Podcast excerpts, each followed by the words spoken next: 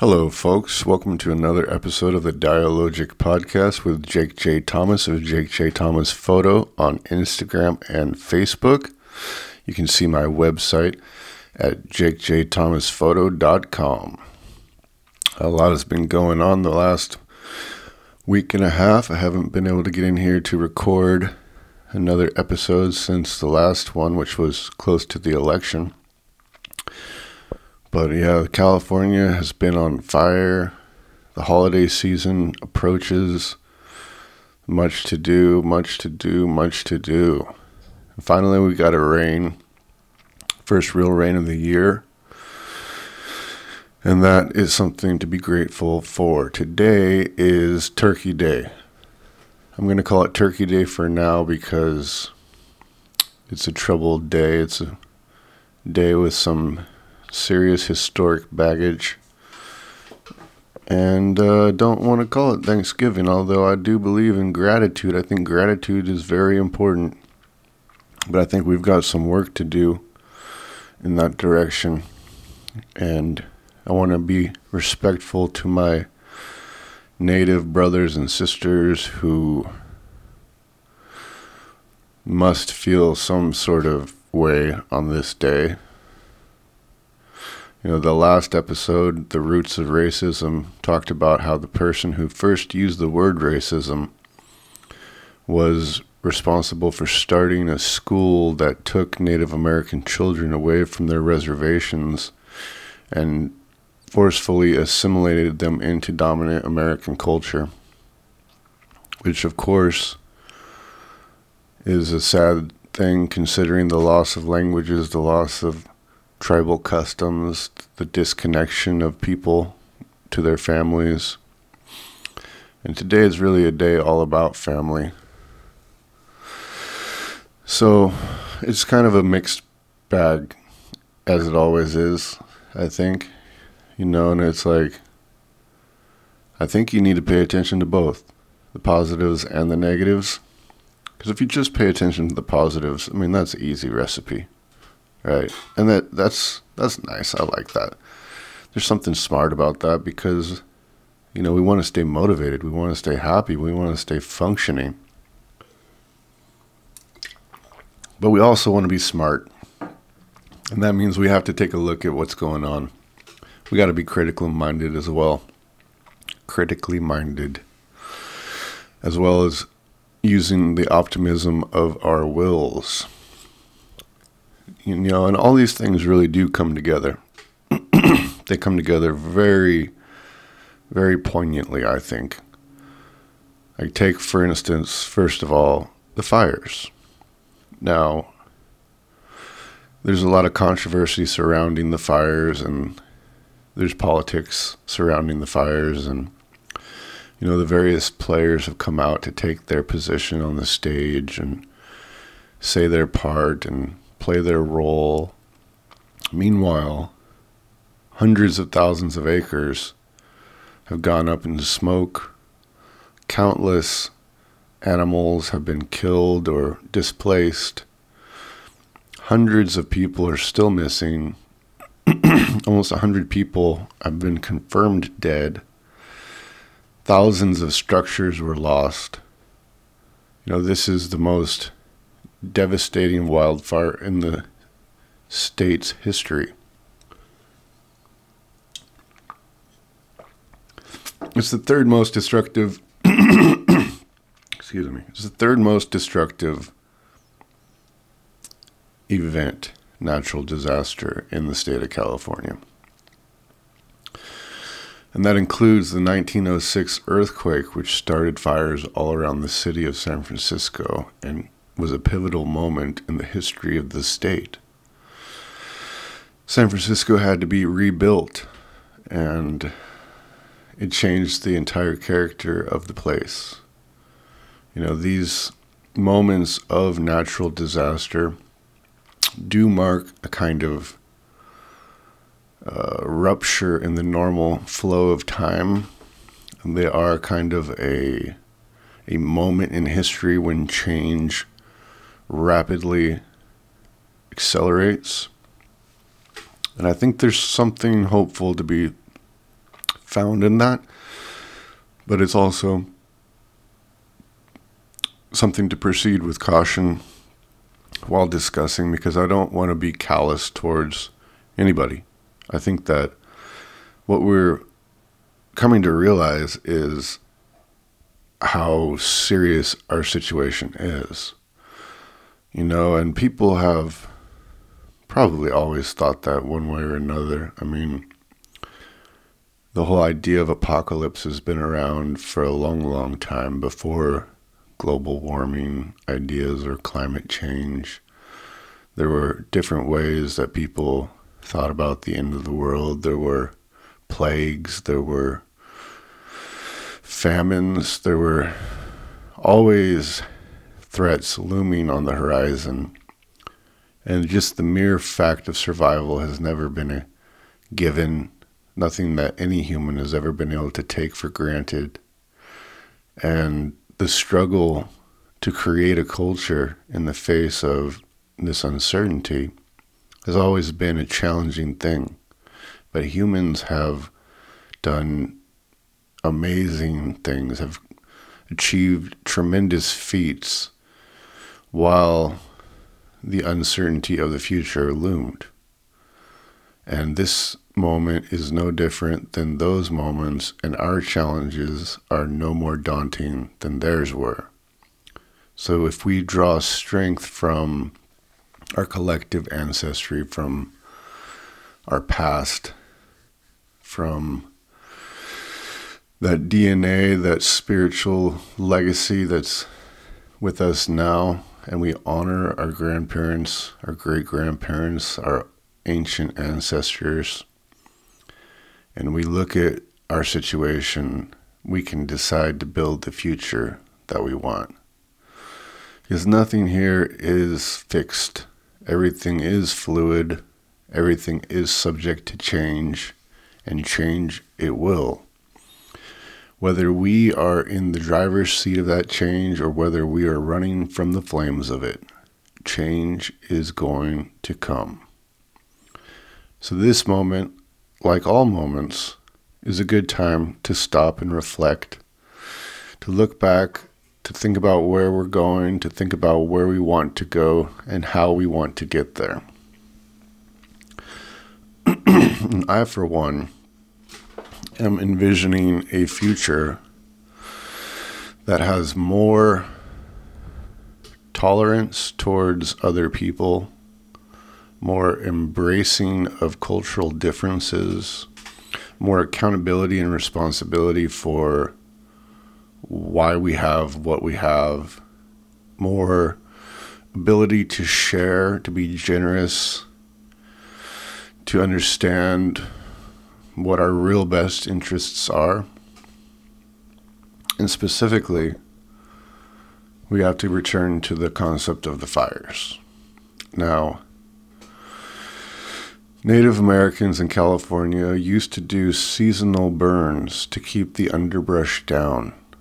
They had a system of fire management that we abandoned, and that is just one of the many ways that we lost a lineage of knowledge and of practical use, things that we could do to make life safer, to make life better in our relationship with the landscape, with the environment. Now, as these fires raged, we had the difficulty of dealing with the emergency and coping with the grief, the trauma of it all. And, you know, it's amazing how quickly these things are coming these days because the fire started, the Camp Fire started the same time that a fire started in Southern California, which was just days after a mass shooting occurred. How do all these things come together? Well, they, they're our present moment. They are our challenges. They're our mystery to unriddle. They're our problem to solve. we have to come up with a solution to why these things are happening. And I don't think any kind of easy blame is going to lead us to a good answer. But if we think critically about the problems and if we're thoughtful in our approach to creating solutions, I'm sure we can do better. You know, and part of that has to do with healing the discord of our nation. What is plaguing our nation? Why is there so much conflict? What is the source of all of this unrest? How do we find a way to heal? How can we move forward with compassion and empathy for the people who we don't understand? Because there are certainly going to be people we don't understand in this world, in this diverse, imagined community that we call a country. There are people who seem to be opposed to our ways of living as we stand opposed to theirs by doing nothing more than living the way we learn to live.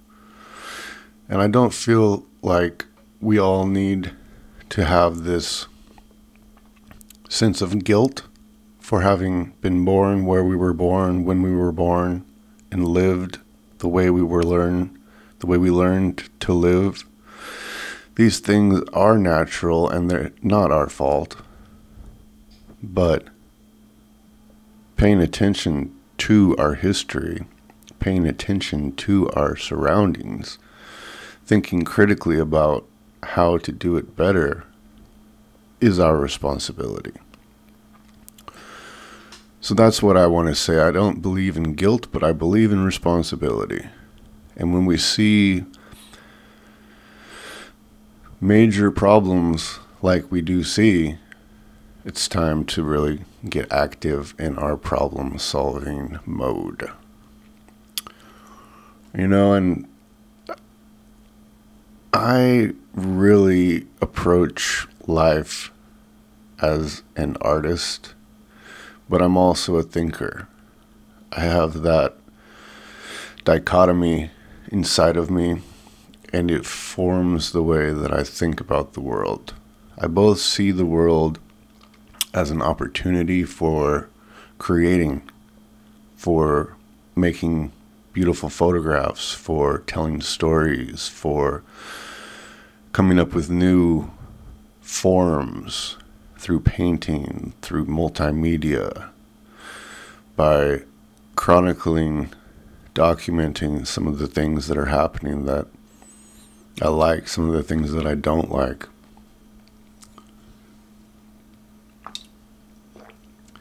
But I'm also a thinker. I have a philosophical bent. I have a critical faculty. And I like to combine these things together. So when I look at something like these forest fires, for example, I know there is a better solution and I know that if we want to avoid the same fate next year, then we need to get active now. Now, one of the things that is in the way is the way that we talk about things as a nation. Our nas- national dialogue needs some work. And I was talking to a, a great old friend the other day about some of the things he's encountered in business and just in culture in general. And basically, it, it's like this there's no middle ground, there's no true meritocracy, there's no do good work and get rewarded. It's like everyone has to hustle and lie, or, I mean, lying is actually a good word because it's about negotiating and it's about when you go to a negotiating table, you have to ask for more than you actually want, which is a lie. But you have to do that because you know if you don't, then you're going to lowball yourself. And if you just ask for what you want, then they're going to come back with a lower offer and you're going to end up somewhere lower than what you actually want. and this is a very bizarre precondition for doing business that if you want to do business, you have to be a good liar. You have to ask for more than you really want to get what you actually want. So, the pragmatics of that, the actual practice of negotiating, is about being a liar. And that leads into culture, right? So, we have a president who is a businessman, and he's a good negotiator. He makes deals. He's a skillful liar. And whether or not you agree with me that he's skillful or if you just think he's stupid, that's up to you to decide. But what I think is that he's very effective at telling persuasive lies. And at the same time, he's calling out the opposition by saying that they're lying. And each side is going back and forth and saying, You're lying, you're lying, you're bad, you're bad. And somewhere in the middle is the outcome. But it just seems like this rhetoric, this way of approaching our public discourse, is having these very toxic effects. So the president in speaking about California, said something that is probably true. But because there's such a toxic discourse, because people are so worked up one way or the other, it's very difficult for anybody to see that truth without being offensive. You know, I think what he said that was true is that we need to figure out how to manage our forests better. That goes back to the native peoples who managed the forests better. They lived here long enough to understand the frequency of fires, the destructiveness of fires, and they found a way to use fire to prevent fire. Now, that is something that we need to figure out ourselves. But there are other ways to do it, there are modern ways to do it. You know, there's so much underbrush, there's so much fuel in our forests, and we could use labor to remove that fuel to put it in a place where we could put it to good use. We could make paper out of it. We could make fire pellets out of it. We could use it in a constructive way. Because fire is a powerful positive force. But when it's out of control, as it was during the Camp Fire and the fire in Southern California, it becomes something so unthinkably destructive that there's nothing to do but pray, fight it, hope for rain, count the dead, rebuild again. And that is a very reactive, horrible place to be. But so there's two things that I want to think about today. And then I want to return to some more creative and fun ideas too. But what I want to think about is how do we create a public discourse that is worthy of our trust? Okay, so one of the things that the Trump administration has done is by attacking the press, creating the term fake news, calling into question the authenticity, the re- reliability of reporting. There's possibly a good side to that, but there's also obviously a bad side to that. The good side is we ought to be thoughtful and questioning. We shouldn't just take anything for granted as being true. There is no objective truth when it comes to history or the news. There are only interpretations. The very way that we tell a story is in itself some form that has a subjective quality to it. You know, I think that Hayden White that was part of his work as a meta historian was looking at the way history tells its stories modeled after how literature performs. And so necessarily we bring in to our understanding of historical narratives all of these tools that we've learned from fictional stories as well. So we have heroes, we have villains, we have plot, and a lot of times the way history unravels might be very different than that.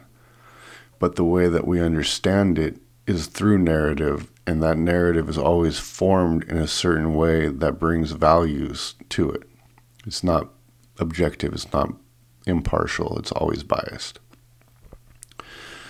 But we've gotten to a point now where the distrust of the news is so much that people are almost in denial of any sort of objective reality. And, you know, this is something that postmodernists have been thinking about for a long time that there is no truth, there's only perception, that there's only interpretation, there's only argument. And this leads us to the will to power. Whoever has the strongest, whoever makes the strongest case gets to take the cake. But I think that we can control the narrative better. Let me give you an example. While I do think it is good to question authority of all forms and to think critically about whatever information we receive, I also think that there's a certain baseline of trust that we have to have in order to live our lives. So, for example, I would use the analogy of roads, right? So we have a public transportation public transportation system. We have a series of roads that we didn't build. They're built by private companies with contracts with the government. They're built publicly. Now, we also have maps. And while there probably is a certain amount of dishonesty in the building of roads, there's probably corruption, there's probably lying. We have to trust the roads. When we get into our car and we go to the store, we trust that the road is going to be there and is going to lead us where we want to go. And because we've done it so many times, our experience verifies our belief that the roads are sound and that they lead where we think they will. That doesn't mean that tomorrow there couldn't be a huge hole in the road, that the roads couldn't be gone. And, but that doesn't stop us from using the roads while they're whole, while they do exist in a way that's functional. And I think that we need to get to a place with our news that's similar to the way we use the roads. Sure, there may be problems, sure, there may be corruptions, but there has to be a baseline that we can agree upon. This leads to this. And when we don't have that, we don't have a map. We don't have an ability to direct our future. So I think that's a huge thing that we need to work on collectively is coming to an agreement about the functional use of our news. Our news is like a system of roads and we have to navigate to make decisions. So we need to have some trust in the news. And for example, when we talk about the fires, I think that's a place where we can understand that we do trust the news. We do believe that the reporting is accurate. And when it isn't accurate, you know, that there are mistakes. there's this tremendous pressure to be first with the news. The news is a business as well, and there's definitely problems with that.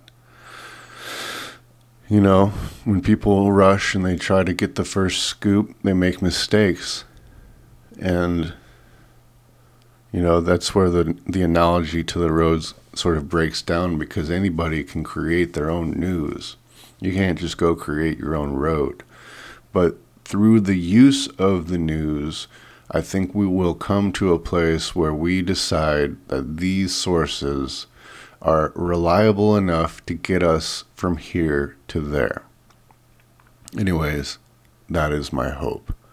Because without that baseline of understanding, it's going to be very, very difficult for us ever to make any decisions that lead us to a better place.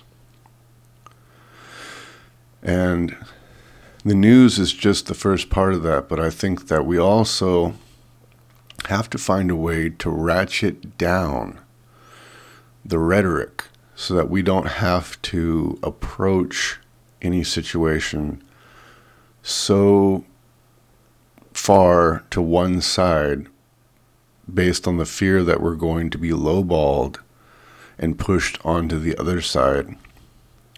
I think that we need to shoot for the middle.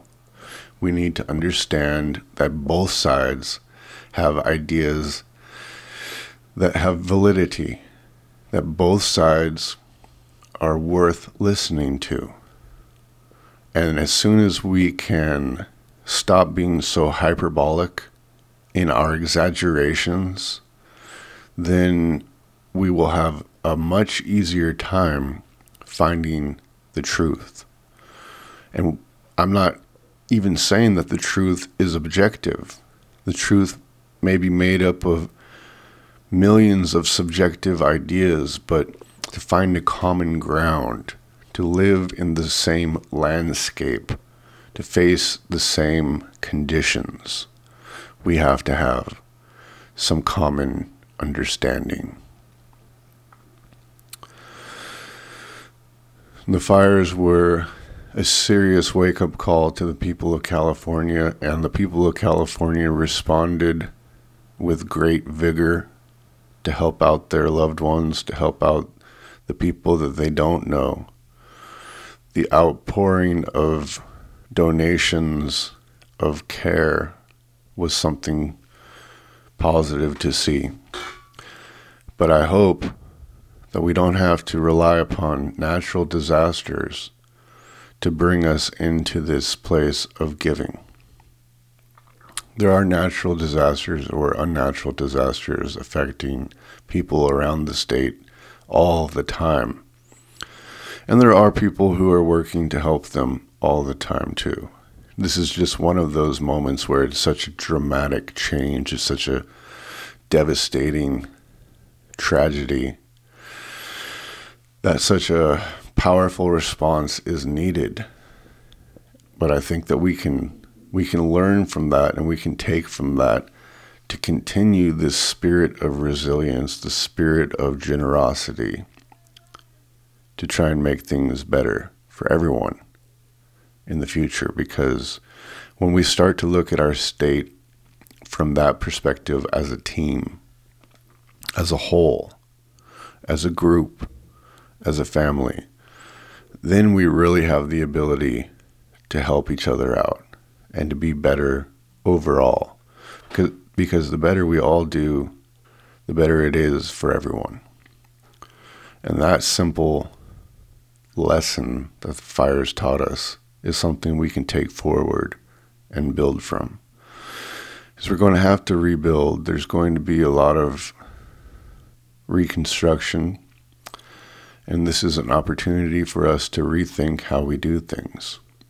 And forest management surely has to be one of those things that we rethink. So, I just wanted to check in with you all today on Turkey Day to say to my native brothers and sisters, I love you, and I hope that we all can work together towards